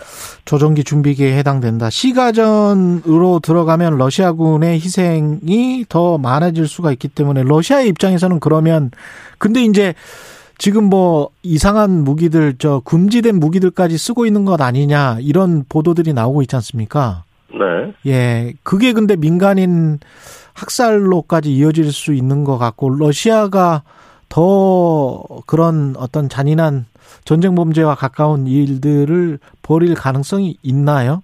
전쟁이 이렇게 자기들 원하는 대로 잘 안 되면? 글쎄 뭐 2008년에 조지아 침공할 때도 예. 러시아군이 희생을 무릅쓰고 어 그런 어떤 전쟁을 했었고 예. 어, 이후에는 비교적 쉽게 크림반도나 뭐 러시아 동부, 우크라이나 동부에서 전투를 했습니다만은 음, 어, 저는 충분히 그럴 가능성이 있다고 봅니다. 그래요. 예. 예, 그런데 지금 사실 그 전쟁 양상이랄까 이 음. 러시아군의 행태를 보면 이해가 안 가는 것이 예. 굉장히 그 첨단 무기, 첨단 기술에 의한 어 좀 피해를 줄이고 정밀하게 할 수 있는 전쟁은 거의 못하고 예. 가장 희생자가 많고 소모가 많이 되는 재래식 음. 전쟁을 하고 있단 말입니다. 예. 거기에다가 그 방금 말씀하신 어, 집속탄, 그 음. 확산탄이라고도 하고 예. 또 열압력탄, 뭐 진공탄이라고 하는 이런 무기가 동원되는 것은 예. 이 어떤 정밀 타격 유도 미사일로 할 수 있는 거를 어 대량 살상의 무기를 사용해서 하고 있단 말이죠. 예. 예, 이런 양상들을 보면 얼마나 준비 안 된 상황에서 음. 어떤 그 어, 조급하고 또 즉흥적이고 어 그러면서도 어떤 그 통제 안 되는 전쟁을 자기도 모르게 러시아군도 끌려 들어가고 있는 것 아닌가 이런 의심을 어, 거둘 수가 없네요. 그 우크라이나가 사람들이 그 18살에서 60세까지 그 총을 들 수 있는 사람들은 들어라라고 해서 국회의원들도 한 100여 명 정도 총을 들고 있고 그렇게 되면 이게 군대에 대한 공격인지 군사 기지에 대한 공격인지 민간인들에 대한 공격인지도 지금 경계가 뭐 허물어졌다고 봐야 되지 않을까요? 이렇게 그러니까 되면 전쟁이라 그러면 음. 원래 그 민간인을 그 살상해가지고는 사실은 공포 효과는 있겠지만은 전쟁의 양상을 못 바꾸거든요. 그렇죠. 상대방의 전략의 중심, 즉, 어, 전쟁 지휘 지도부나 군대를 타격해서 일단 무력화하는 것이 원칙인데, 예. 이번의 경우에는 좀 기이한 양상이 나타나는 게, 음. 어, 중심이 러시아 국민이 돼버렸습니다. 그랬죠. 그러니까 예. 지금 러시아 전쟁 지도부나 군대의 역할보다는 음. 말 그대로 그 맨주먹으로 일어서는 그렇죠. 어떤 러시아 국민 자체가 중심이 돼 버려 가지고 우크라이나 국민, 우크라이나. 예, 아, 예. 죄, 죄송합니다. 예. 우크라이나 국민이 중심이 돼 버려서 음. 이럴 경우에 이제 완전히 그 어, 러시아 군대가 어 저기 어떻게 이걸 통제하고 제압할지를 몰라서 그렇죠. 허둥대거나 허우적거리는 예. 이런 양상의 전쟁이 돼버렸어요. 그러니까 이 점에 있어서는 어 애초 무혈 입성을 할 거라고 봤던 푸틴의 오판. 예. 그러니까 3일치 식량밖에 안 줬다는 거 아닙니까? 3일 음. 만에 러시아군이 어, 저항 없이 다 점령할 것이다. 예. 이건 무혈 전쟁이다. 이렇게 봤던 어떤 그 계산이 완전히 붕괴돼 나가고 있는 것이고요. 음. 그런 점에서 어, 이, 이것은 러시아의 전쟁이라기보단 푸틴의 독단의 전쟁이다. 음. 그런 분들은 어, 펜타곤이나 외신에서도 계속 나오고 있는 어, 상황입니다. 어떻게 보면 우, 우크라이나가 잘 방어를 하고 잘하고 있는 것 같기도 한 게 러시아군의 사기도 좀 많이 떨어진 것 같아요.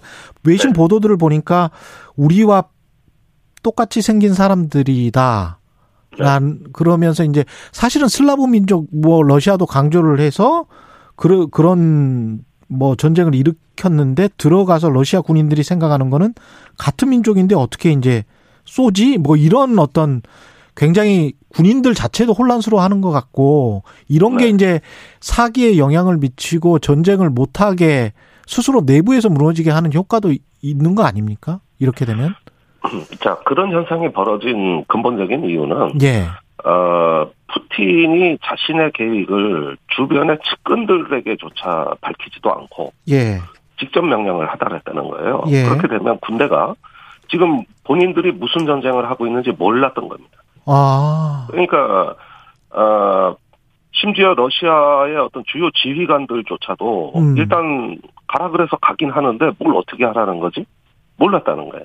예, 그러니까 어, 전쟁의 목적, 계획, 향후의 어떤 그 저 전쟁 이후까지 고려한 예, 어떤 그 머릿속에서의 작전의 구상이 없는 가운데서 어, 일단 들어오고 뭐부터 본 거거든요. 그렇죠. 그렇게 되니까 어떻게 될까요? 준비가 부족하겠죠. 어. 어, 식량, 연료, 그 다음에 예비 부품이 공급이 안 되고, 병참, 예. 예, 이게 전혀 물류가 어, 공급이 안 되고, 음. 그 소규모 대대 연대 단위의 어떤 전투 부대만 어, 준비 없이 투입이 되다 보니 까, 예. 나중에 포로로 잡힌 러시아 군이 훈련하는 줄 알았다.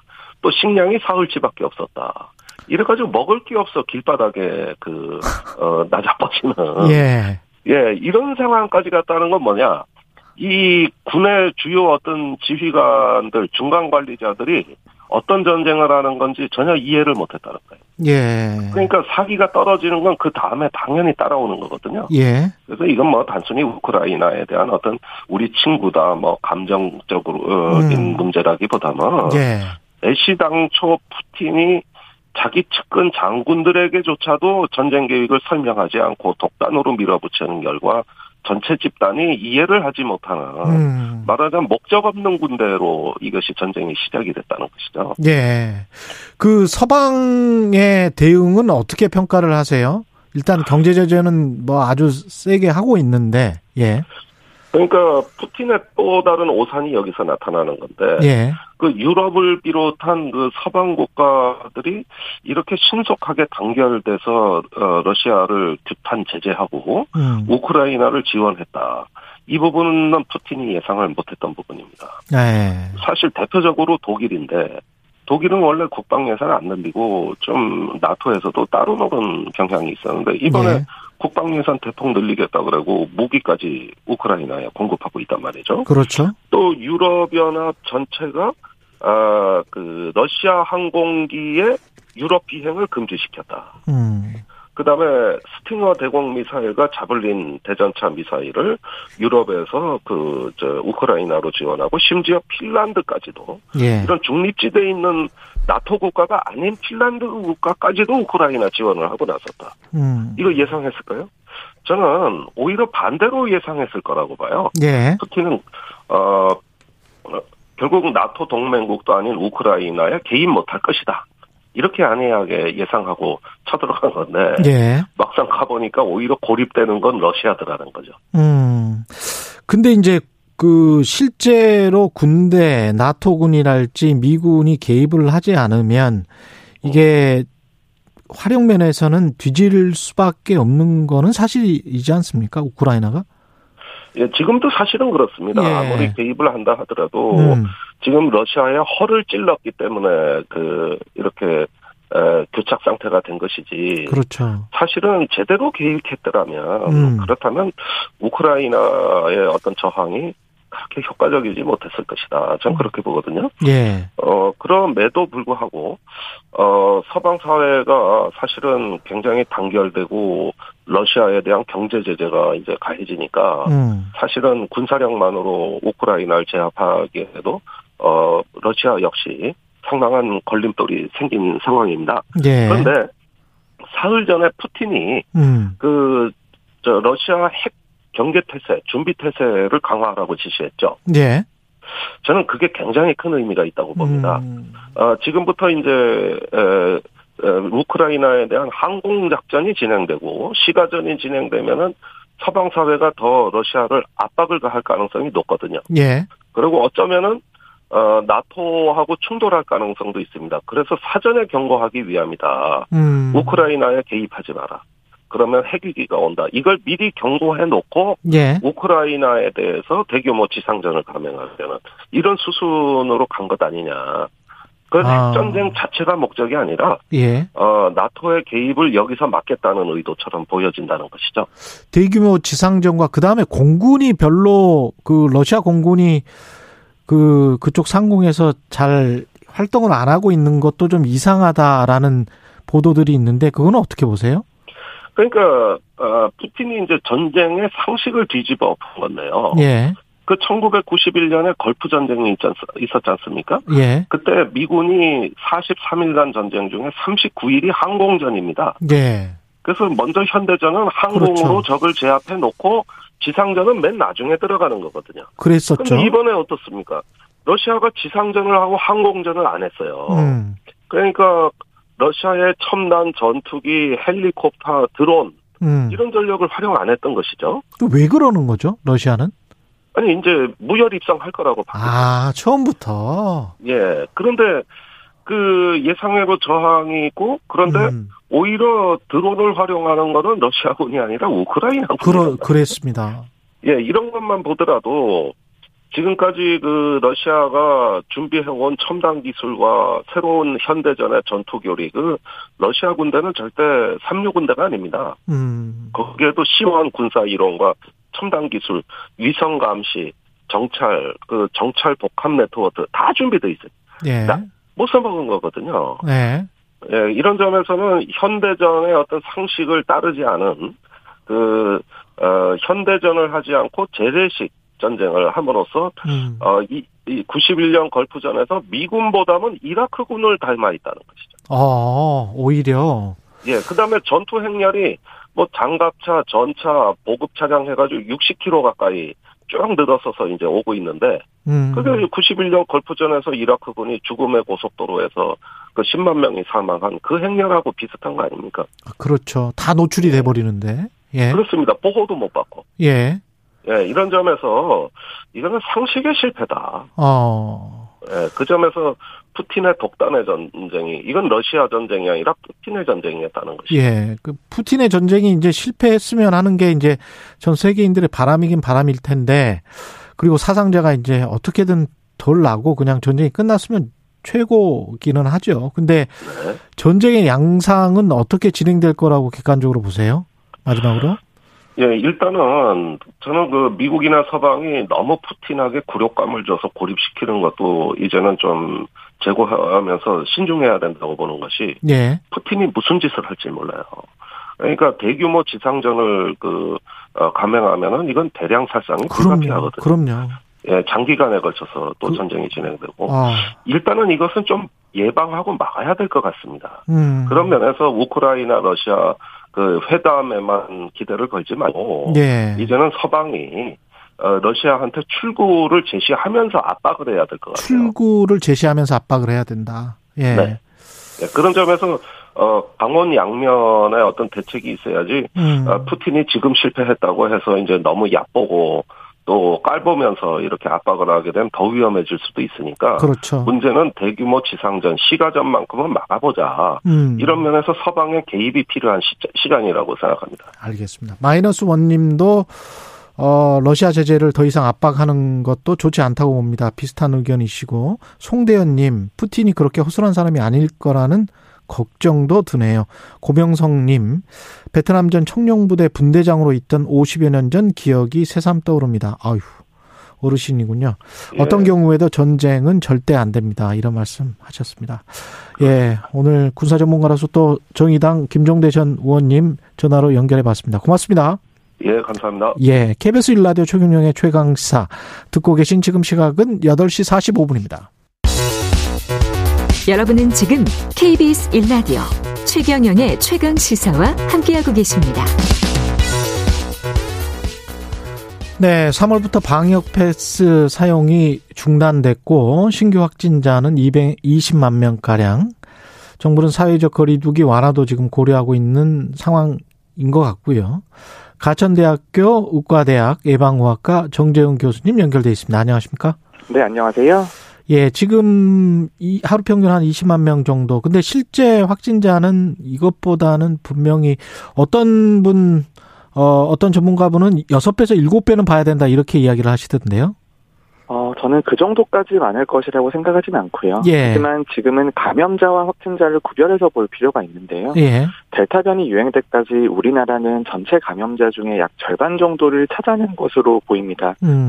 하지만 오미크론 변이 시기에서는 감염이 워낙 빠르게 늘어나고 있기 때문에 예. 저는 전체 감염자 중에서 2분의 1에서 3분의 1 정도를 찾아내고 있다고 생각을 하고요. 그러면 두세 배 정도는 더 있다. 네, 예. 두세 배 정도는 감염되거나 아니면 예. 무증상인 상태의 분들이 더 있으실 것으로 생각을 하고 있습니다. 지금 그러면 아주 간단하게 계산해서 20만 명이라면 50만 명에서 60만 명 정도는 하루에 매 평균 감염되고 있다. 이렇게 봐야 되는 건가요? 어, 그 정도의 가능성은 있다고 충분히 인정할 수 있습니다. 그러면 100일이면 5천만 명이 다 감염되는 건데요. 지금 300만 명 공식 숫자로도 한 350만 명 정도 되는 것 같은데 그러면 그 집단 감염으로 이렇게 가는 지금 상황인가요? 어떻게 보십니까? 지금 어, 상황은? 유행 곡선 같은 경우에 급격하게 올라갔다가 자연스럽게 감소하는 경향들을 보이는데요. 예. 이런 것들이 백신 접종과 감염을 통해서 면역 수준이 매우 높아지게 되면 그때부터는 집단 면역이 형성이 되면서 자연스럽게 감소하는 것입니다. 예. 지금은 이제 확진자가 20만 명 정도 나오고 있는 상태이고 예. 앞으로도 일주, 이주 정도는 조금 더 증가하는 시기가 있을 수 있다라고 생각을 하는데요. 예. 하지만 이제 여러 가지 모델 결과를 봤을 때에는 앞으로 2주 정도면 정점에 도달할 것으로 보이고 예. 그리고 그 다음부터는 면역 수준이 높아지면서 자연스럽게 감소하는 기간이 올 수 있을 것으로 기대하고 있습니다. 예. 집단 면역 수준에 다다르는 앞으로 한 2, 3주. 그런데 다른 나라들 같은 경우 미국, 영국 같은 경우는 그렇게 정점이 되고 꺾이는 상황에서 이런 저 방역 그 패스 같은 것을 이제 더 이상 사용하지 않겠다. 뭐 이런 식으로 좀 바뀌었거든요. 근데 우리 같은 경우는 지금 정점에 아직 오지 않은 상황에서 이런 이야기들이 나오고 실제로 이제 실행이 되는데 어떻게 보십니까, 이거는? 어, 저는 그 부분에 대해서 예. 의학이나 방역의 관점에서는 조금 위험 부담을 감수한 결정이라고 생각을 합니다. 예. 말씀하신 것처럼 유행 정점이 지나는 순간 그리고 유행 정점이 지나면서 중환자가 증가할 때까지는 또 2주 정도의 시차가 있거든요. 아, 그래서 그래서 그 시기 동안 의료 체계가 감당 가능한지 확인하는 과정이 가장 안전한 방식이라고 생각을 하고요. 예. 지금은 뭐 1주에서 2주, 길게 보면 3주 정도 방역 완화가 좀 빠르게 이루어지고 있는데 음. 이런 것들은 방역상의 위험 부담 을 어느 정도는 감수하면서 음. 사회 경제적인 이득을 취하는 그런 전략이라고 볼 수 있습니다. 정부는 그렇게 하는 게 이제 사회 경제적인 이득 때문에 사회 경제적 손해가 너무 크기 때문에 더 이상 버티기가 힘들다 이렇게 판단을 하는 건 것이겠죠. 어, 그런 판단도 있을 겁니다만 예. 저는 그래도 지난 2년 이상 국민들께서 방역에 적극적으로 잘 참여를 해주셨기 때문에 음. 국민들께서 방역에 참여하시려는 의지가 충분히 있다라고 생각이 들거든요. 예. 그래서 조금 더 안전한 방식이 있을 수 있었다라는 점을 말씀드리고 싶은 겁니다. 예. 그러면 사실상 개인의 자율로 점점 영역이 그렇게 가고 있는 건데요. 국가가 개입을 해가지고 이제 방역 패스 규제를 하고 어떻게 보십니까? 의료나 병상이 이게 감당이 가능할까요? 앞으로 한 한 달 동안 지금 말씀하시는 거 어, 들어보니까 이런 이런 방역 완화가 가능한 근거는 있습니다. 예. 우리나라가 백신 접종률이 매우 높은 상태이고 예. 이 오미크론 변이가 백신 접종을 완료하신 분들에게는 매우 중증화율이 떨어져 있는 상태이기 때문에 음. 의료 체계가 어느 정도 감당 가능할 것이라는 생각은 있습니다만 예. 중요한 것은 예측 결과에서도 중환자가 현재 중수본이 발표하기로는 약 2,500 정도, 2,500 병상 정도의 중환자 병상이 있는 것으로 발표를 하고 있는데요. 예. 근데 유행 정점에서 특히 중환자의 정점에서도 2,500명 아래로는 예상 결과가 나오고 있습니다만 음. 실제로 입원해 계신 중환자 숫자와 그다음에 병상을 점유하고 있는 숫자 사이에서는 조금 차이가 있거든요. 야. 어제 기준으로 보더라도 재원 중환자 수는 700명대로 보고가 되었지만 예. 실제 병상은 1,300 병상 정도 사용하고 있는 것으로 나와 있습니다. 아, 거의 두 배네요. 네, 예. 그렇기 때문에 지금 만약에 2,500명 정도의 재원 환자가 나온다라고 하더라도 그런 병상의 점유분까지 생각한다라면 중환자 병상이 약간은 어려울 수도 있겠다라는 생각이 들고요. 예. 지금은 중환자 정점이 올 때까지 3주에서 4주 정도의 시간이 남아 있기 때문에 예. 그 기간 동안 어떻게 더 중환자 병상을 효율적으로 활용할 수 있을지에 대한 고민이 필요한 시점이라고 봅니다. 이게 왜 이렇게 차이가 나는 겁니까? 700명, 1,300명?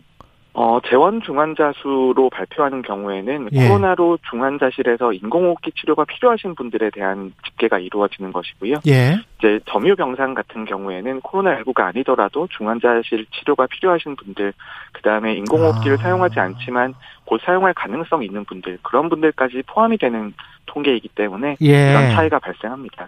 그러면 의료진 입장에서는 근데 이제 이 1,300명도 굉장히 힘든 지금 상황인데 그게 아까 이제 limit 한계가 한 2,500명으로 보고 있는데 그게 정부와 이야기하는 발표하는 그 수치 하나만 가지고는 판단하기가 좀 힘들겠네요. 앞으로 한 3, 4주가 정말 큰일이긴 하네요.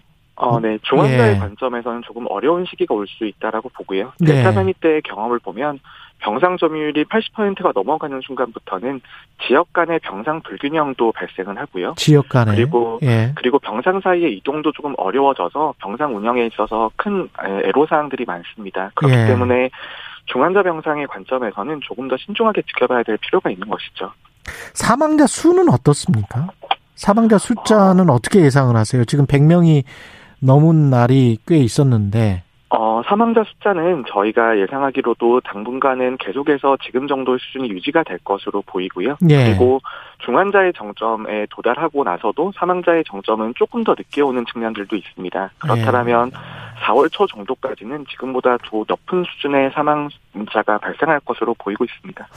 그 아이들 같은 경우에 그 등교를 지금부터 하- 하게 되지 않겠습니까? 3월이면 그러면 청소년 확진자도 늘 텐데 이거는 교육 현장 방역은 어떻게 평가를 하십니까? 어, 아이들 같은 경우에는 이때까지 예. 교육 결손이 매우 심각했기 때문에 전면 등교로 나아가야 된다라는 방향 자체는 동의를 합니다만 예. 하지만 학교 현장에서는 아직까지 아이들은 백신 접종률이 매우 낮은 편이고 그리고 12세 미만의 아이들은 백신 접종이 아직 시작조차 되지 않은 상태이거든요. 그렇죠. 그렇기 때문에 다른 외부적인 유행 상황에 따라서 학교 내에서도 대규모의 유행이 발생할 가능성이 있다라고 보고요. 음. 하지만 그렇다라고 해서 무작정 등교를 미룬다라고 해서 이 상황을 해결할 수 있는 것은 아닙니다. 특히 어, 언젠가는 이제 학교 내에 유입이 이루어지고 그 다음에 감염을 한번 치루어 봐야지 학교의 대응 역량이 높아진다는 측면이 있기 때문에 예. 조심스럽게 학교의 문을 여는 것은 저는 동의를 합니다만 그 과정에서도 내부에서 집단적으로 감염이 발생을 했을 때 어떻게 대응을 할 것인지 그 다음에 아이들의 진단 검사와 치료에 있어서 부족함이 없게 하는 준비들은 반드시 필요하다고 봅니다. 예. 학생들 특히 18세, 20세 미만의 그 아이들 같은 경우는 치명률이 굉장히 낮죠. 지금 오미크론도 그런 것이죠. 네, 오미크론 변이 같은 경우에는 청소년 같은 경우에는 중증화율이 매우 낮은 것으로 보이고요. 예. 하지만 영유아 같은 경우에는 조금 더 증상이 심할 수도 있다라는 보고들이 이어지고 있습니다. 예. 그래도 성인보다는 중증화율이나 치명률이 매우 낮은 상황이죠. 그러면 18세 이하랄지 또는 5세에서 11세 아동들의 백신 접종 같은 경우는 어떻게 보십니까? 이건 해야 어, 되나요? 전- 저는 12세 이상의 아이 같은 경우에는 예. 백신 접종을 얻을 수 있는 이익이 그래도 어느 정도는 존재한다라고 보고요. 예. 그리고 12세 미만 아이들에 대해서도 백신 접종의 이익이 피해보다 크냐라고 물어보신다라면 음. 접종의 이익이 크다라고는 대답이 대답을 드릴 수가 있습니다. 예. 하지만 그 크기의 정도가 얼마만큼 크냐라고 물어보신다라면 예. 어, 다른 성인들이나 12세 이상만큼 크진 않다라고 대답을 드릴 텐데요. 음. 중요한 것은 우리나라의 접종 시점입니다. 현재까지 우리나라의 유행 상황을 봐서는 접종이 진행된다라고 하더라도 1회 접종과 2회 접종 사이에 3주의 간격이 필요하고 아, 그렇죠. 그리고 접종이 시작되는 시점이 3월 중순이 넘을 것으로 보이기 때문에 그렇죠. 사실상 유행 정점이 지나가고 나서 접종이 시작될 가능성이 있거든요. 음. 그렇다면 전체 인구 집단을 대상으로 접종을 하는 것이 이익이 생각보다 더 작아질 수도 있는 것이고요. 예. 네, 그렇지만 아이들 중에서도 명백한 이익이 존재하는 집단들은 있습니다. 특히 예. 아이들 중에서 소아비만이 있다거나 일형 당뇨병이 있다거나 아니면 집단 시설에 입소했다거나 이런 아이들 같은 경우에는 입원이나 중증화 위험이 높은 것으로 나오고 있거든요. 그렇군요. 예. 그러니까 이런 특수한 집단에 대해서는 접종을 하는 것이 저는 바람직하다고 생각합니다. 예, 여기까지 해야 되겠습니다. 지금까지 가천대학교 의과대학 정재훈 교수님이었습니다. 고맙습니다. 네, 감사합니다. 네, 3월 3일 목요일 KBS 1라디오 최경영의 최강 시사였습니다. 고맙습니다.